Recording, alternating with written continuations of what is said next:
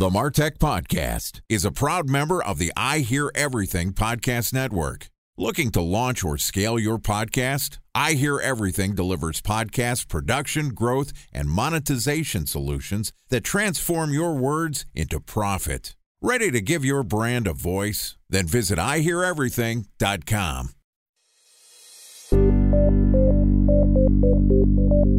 From advertising to software as a service to data. Across all of our programs and clients, we've seen a 55 to 65% open rate. Getting brands authentically integrated into content performs better than TV advertising. Typical lifespan of an article is about 24 to 36 hours.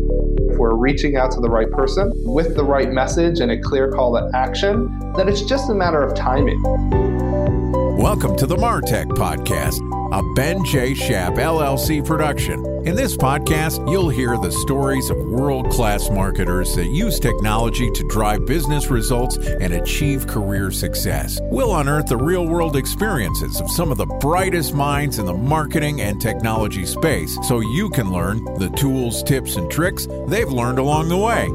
Now, here's the host of the Martech Podcast, Benjamin Shapiro. Welcome to the Martech Podcast. Today we're going to talk about innovations and the overlap between Martech and AdTech. Joining us is Shane Austrie, who is the CEO of Silicon Valley Consulting, which is an ad tech and martech consultancy that builds tools for marketers, niche ad platforms, and marketing agencies to help them understand how machine learning currently works in advertising platforms like Facebook and Reddit and Twitter and all the ones that you've heard of. Yesterday, Shane and I talked about the future of ads after the iOS 14.5 update. And today we're going to continue the conversation talking about performance marketing in today's influencer world. All right, here's the second part of my conversation with Shane Austrie, CEO of Silicon Valley Consulting. Shane, welcome back to the Martech podcast. Thanks. Glad to be back here again. Excited to have you back on the show. Excited to pick up where we left off, which was talking about some of the changes in marketers' access to data. There's the 14.5 update, which means that consumers are going to be opting out of being tracked. And there's also the large platforms abandoning the third party cookie. And in my theory is that they want to hold on to their first party data so people come to them for advertising instead of it being spread around the world. And it puts us in an interesting spot where people that have access to first party data are going to be the only options in town. Facebook, Apple, Google, Amazon have the largest repositories of first party data and that you can target broadly across those platforms, but you can also target very niche platforms that are creator and influencer focused content. So, talk to me about where you think we are in kind of the life cycle of advertising and targeting. Is this something that's happened before? What's your take on the shift that we're going through?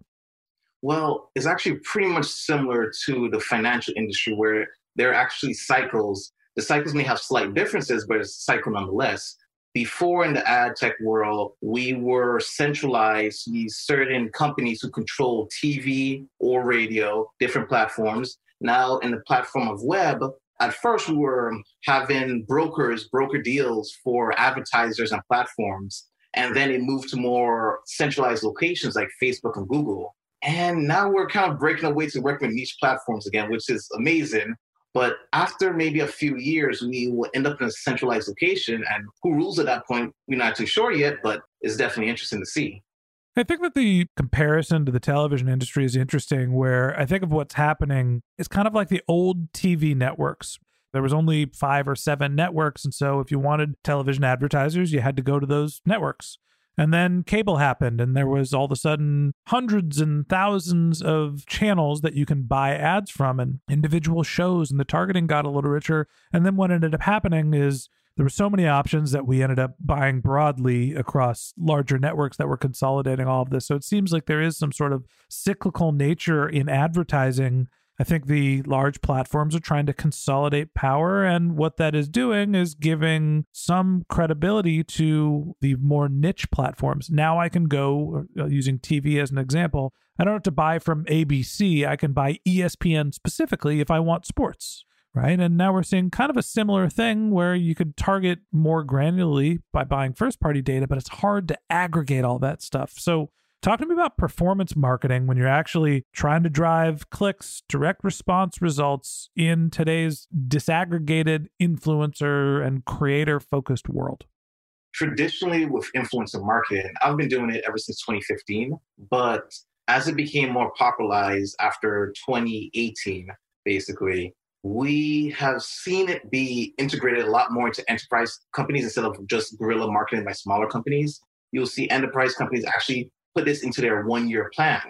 However, they put it underneath the brand awareness budget. It's not underneath the performance marketing budget. And that's the issue because creators and influencer marketing, it's more powerful than we realize. And if you look back at the beginning of the internet, we did the same exact thing where we had platforms, we had opportunities to advertise and show users, and we would just charge on, we'll think of it as a brand awareness, and I charge maybe on a cost per view and not care about the ROI.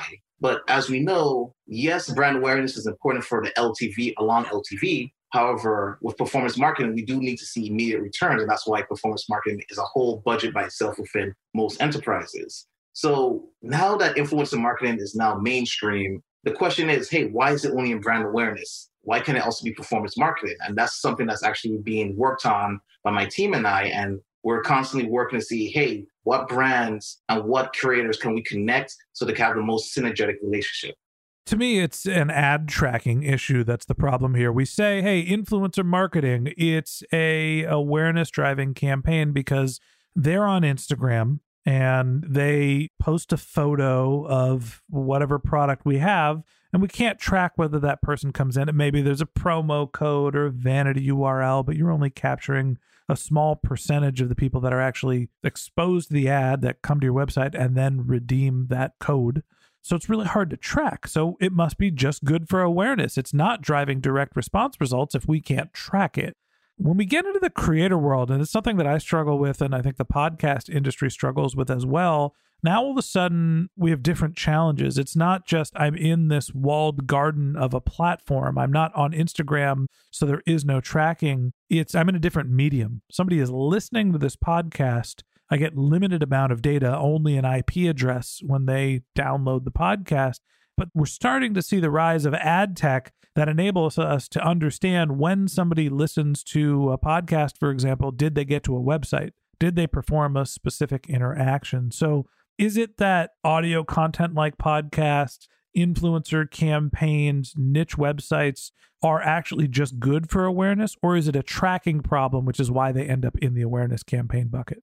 It's definitely due to a tracking problem if they see that hey there's eyeballs there there's actually people paying attention to the advertisement they're going to integrate it into their marketing plan but if they can't attribute the results immediately then just put in their brand awareness budget time for a one minute break to hear from our presenting sponsor mutinex in 1919, John Wanamaker said, Half the money I spend on advertising is wasted. I just don't know which half. Well, the advertising landscape has changed since then, and instead of reaching your audience on two channels, you're probably reaching them on 20. Turns out John didn't know how easy he had it. But that doesn't mean that you should give up on striving towards marketing effectiveness. No matter how complex your marketing strategy is, Mutinex Growth OX is the market mix modeling platform that measures the impact of marketing on your bottom line. Mutinex's market mix modeling platform calibrates your insights against the latest market conditions so you can make media and marketing investment decisions confidently and quickly. Ready to take your team from I think to I know? Then join brands like Samsung, ING, and Asahi who make better marketing decisions with Mutinex.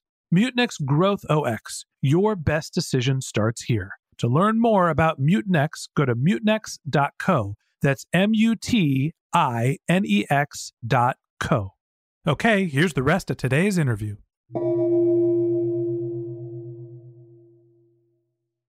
A special thanks to our presenting sponsor, Mutinex. Ready to take your team from I think to I know? Then join brands like Samsung, ING, and Asahi who make better marketing decisions with Mutinex. Mutinex Growth OX, the marketing mix modeling platform that makes measuring ROI fast, easy, and cost effective. Request a demo at mutinex.co. That's M U T I N E X.co. So, what's the way to start understanding what the true impact of influencer marketing is? Well, if you want to understand the true impact of influencer marketing, you could take two approaches to it. If you're looking at it from a brand awareness aspect, you may want to start interviewing more of your customers and seeing, hey, did this customer come to us from these approaches of influencers working with us? And maybe you won't be able to nitpick which influencer brought that customer, but you at least know that those customers came from that strategy. Now, if you want to actually track the ROI of influencer marketing and how much money is bringing in this quarter, then you need to start thinking, hey, let's use tools that exist in this world to actually track the ROI of a direct campaign we have with an influencer. I think that there's a question here of what the goal of the campaign is.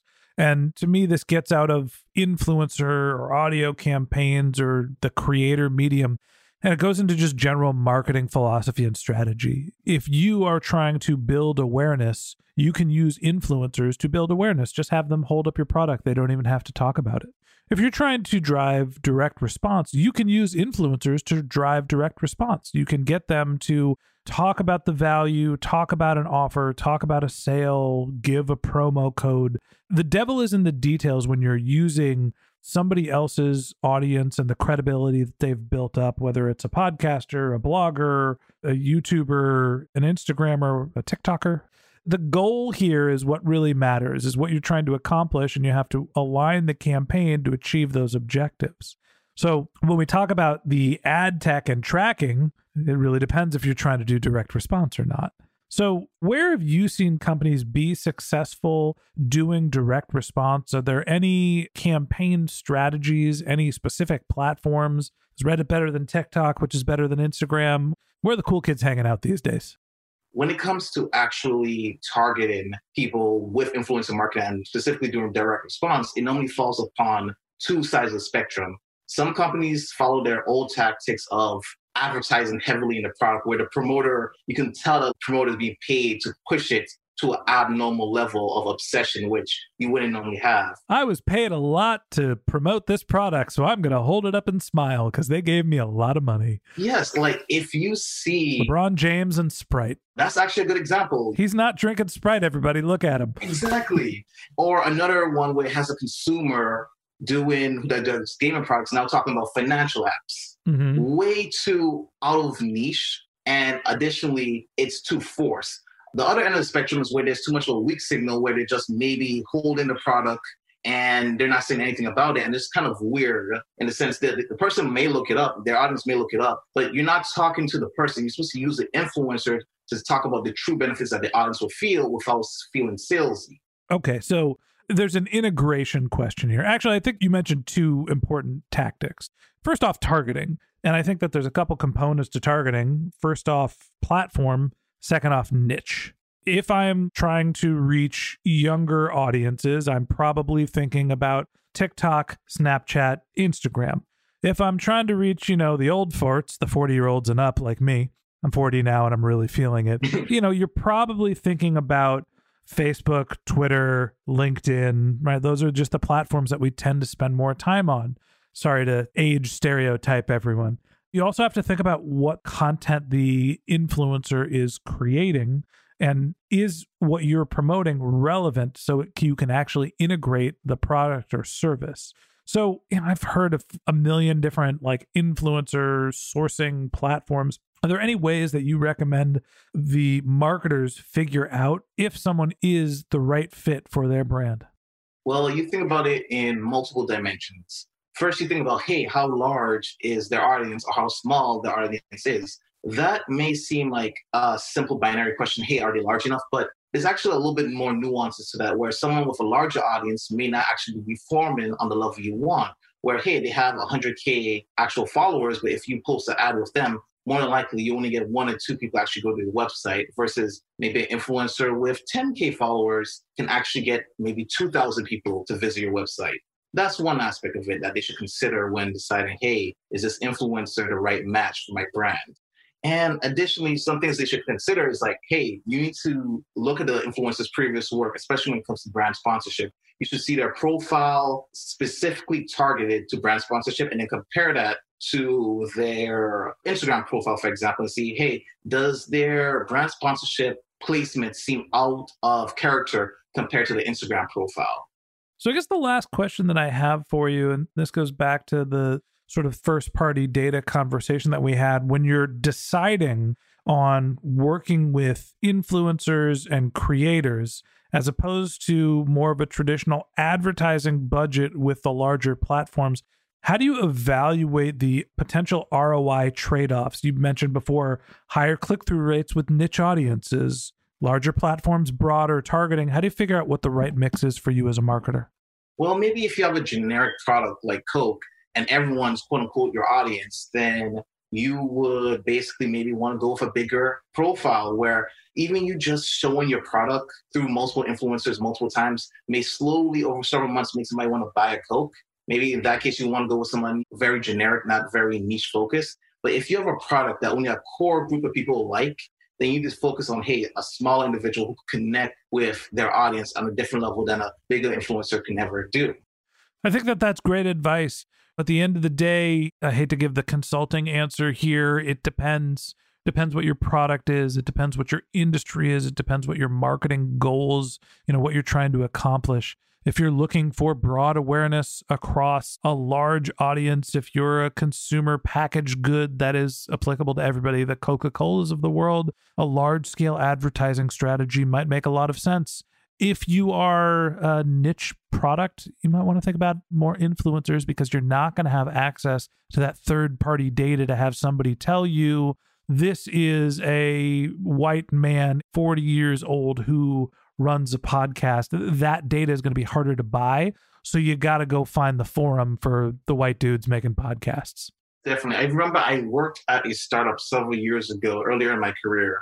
And basically, that was one of the problems they were trying to solve. They realized that, hey, there's a lot of people that still don't use social networks, that maybe they use forums, and that there's niche creators, niche platforms that host your audience and will be way more engaged than ever advertised on Facebook. All right, Shane, I appreciate you walking us through some of the changes in the advertising and ad tech space. Thanks for being my guest on the show. Thanks so much. All right, that wraps up this episode of the Martech podcast. Thanks to Shane Austrie, the CEO of Silicon Valley Consulting, for joining us. If you'd like to get in touch with Shane, you can find a link to his LinkedIn profile in our show notes. You can contact him on Twitter. His handle is The Urban Nerd. It's three words, The Urban Nerd. Or you can visit his company's website, which is siliconvalleyconsulting.io. Just one more link in our show notes I'd like to tell you about. If you didn't have a chance to take notes while you were listening to this podcast, head over to martechpod.com where we have summaries of all of our episodes and contact information for our guests. You can also subscribe to our once a week newsletter and you can even send us your topic suggestions or your marketing questions, which we'll answer live on our show. Of course, you can always reach out over social media. Our handle is martechpod, M A R T E C H P O D, on LinkedIn, Twitter, Instagram, and Facebook. Or you can contact me directly. My handle is Ben J. Shap, B E N J S H A P. And if you haven't subscribed yet and you want a daily stream of marketing and technology knowledge in your podcast feed, we're going to publish an episode every day this year. So hit the subscribe button in your podcast app and we'll be back in your feed tomorrow morning. All right, that's it for today. But until next time, my advice is to just focus on keeping your customers happy.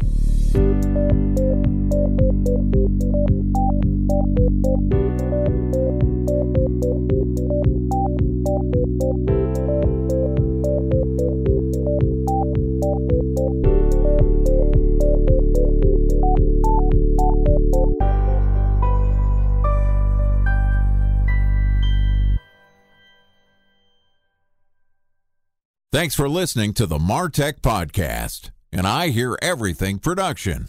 Looking to launch or scale a podcast like this one for your brand? Then visit iheareverything.com.